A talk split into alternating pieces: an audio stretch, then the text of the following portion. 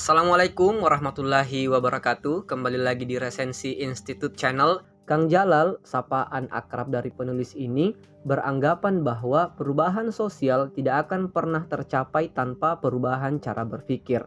Olehnya itu, di awal buku ini, penulis mengupas tentang kesalahan berpikir dalam melihat fenomena sosial. Yang pertama, fallacy of dramatic intense. Istilah ini juga dikenal dengan overgeneralisasi yaitu penggunaan dua kasus untuk mendukung argumen yang bersifat general atau umum. Contohnya seperti ini. Orang muslim di Indonesia di sebagian tempat jorok. Lalu kemudian kita menyimpulkan bahwa semua orang muslim itu jorok. Yang kedua, fallacy of retrospective determinism. Kondisi di mana kita melihat suatu masalah sosial secara historis dan tidak bisa dihindari. Misalnya, pada zaman Rasulullah Shallallahu Alaihi Wasallam, Islam telah banyak mengalami perang atau konflik. Jadi sangat lumrah jika hari ini juga terjadi konflik dalam Islam. Yang ketiga, post hoc ergo propter hoc. Apa itu? Ialah kondisi di mana kita menganggap suatu peristiwa yang terjadi sebelum suatu peristiwa yang lain sebagai sebab atas peristiwa kedua. Bagaimana contohnya? Misalnya setelah kita bertemu dengan waria, kita jatuh dari motor, kita kemudian berkesimpulan bahwa si banci tadi membawa sial sehingga saya terjatuh. Berikutnya, fallacy of misplaced concreteness. Kesalahan berpikir yang lahir karena kita mengkonkretkan sesuatu yang sifatnya abstrak. Contohnya, mengapa orang Islam secara ekonomi dan politik lemah? Jawab, karena kita berada pada sistem jahiliyah, sistem yang togut, hingga solusinya adalah ganti sistem. Kesalahan-kesalahan ini juga disebut reification atau menganggap real sesuatu yang abstrak.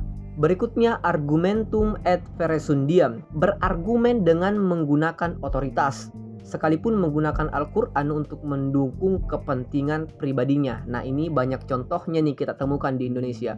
Atau ekstrimnya menggunakan dalil Al-Quran untuk mendukung kepentingan politiknya. Sebelum terakhir, fallacy of composition. Dugaan bahwa ketika satu orang berhasil mengerjakan pekerjaan tertentu, maka semua orang pasti bisa berhasil di pekerjaan yang sama. Kesalahan berpikir yang terakhir adalah circular reasoning, pemikiran yang berputar-putar, menggunakan kesimpulan untuk mendukung asumsi yang digunakan lagi untuk menuju konklusi semula. Contohnya, Ketika perkaderan di organisasi berjalan lancar, maka akan lahir insan intelektual dari sana. Muncul pertanyaan, apakah bukti bahwa dari sana akan lahir insan intelektual? Jawabnya, ketika perkaderan berjalan lancar. Kemudian ditanya lagi, kalau perkaderan lancar apa artinya? Jawabnya, maka akan lahir insan intelektual. Inilah lingkaran setan. Ada dua jenis perubahan sosial. Perubahan sosial yang tidak terencana dan perubahan sosial yang direncanakan atau social engineering. Sebab terjadinya perubahan sosial secara umum disebabkan oleh dua hal. Yang pertama karena pandangan hidup, pandangan dunia, dan lain-lain. Dalam tesisnya, Max Weber mengatakan bahwa variabel terbesar dalam perubahan sosial adalah ideologi.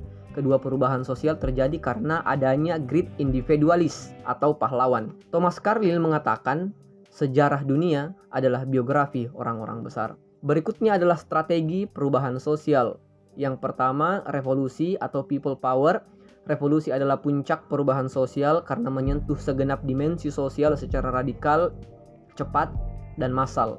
Yang kedua adalah persuasif strategi. Media massa berperan besar dalam strategi ini, mengganggu konstruk pemikiran masyarakat melalui opini-opini di media massa, seperti propaganda yang dilakukan Jabron Normative reification, perubahan sosial melalui pendidikan, pengajaran jangka panjang untuk merubah arah berpikir masyarakat.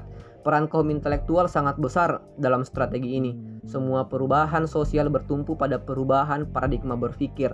Tidak ada perubahan sosial tanpa perubahan paradigma berpikir. Itu kata kuncinya. Bukan hanya itu, Perubahan sosial hanya mampu dicapai ketika masyarakat terbuka terhadap pandangan baru, tidak risih kepada politik, serta punya keinginan untuk maju. Hal ini sangat perlu karena masyarakat terbagi dua dalam hal kecenderungan berpikir. Pertama, masyarakat tradisional. Masyarakat tradisional ini adalah masyarakat yang menerima ketentuan-ketentuan yang telah ditetapkan oleh para pendahulunya. Sedangkan masyarakat modern yaitu masyarakat yang suka mempertanyakan sesuatu. Dia lebih kritis, tidak mau menerima secara mentah-mentah apa pun, baik berupa pandangan dunia maupun aktivitas yang sifatnya spiritual.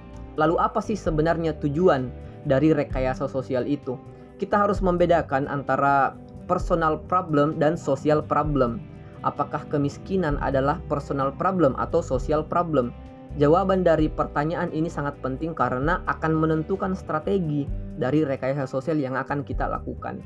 Kemiskinan adalah masalah sosial. Kita harus menempatkan itu dulu pendidikan yang tidak merata serta harga pangan yang mahal menjadikan manusia di suatu daerah tertentu tertinggal secara intelektual dari daerah lain. Di suatu wilayah yang lapangan kerja sangat sedikit, ditambah dengan individu yang tidak punya skill, mengakibatkan banyaknya pengangguran dan puncaknya adalah kemiskinan. Kita mesti berhenti menganggap bahwa kemiskinan adalah personal problem agar masyarakat tidak mengutuk dirinya sendiri, agar ia terbangun paradigma baru yang lebih holistik bahwa kita punya upaya untuk merubah kondisi kita dengan cara memberi pressure terhadap kebijakan pemerintah. Hanya dengan begitu akan terwujud suatu rekayasa sosial yang kemudian akan menjadi cikal bakal revolusi sosial. Ada pertanyaan?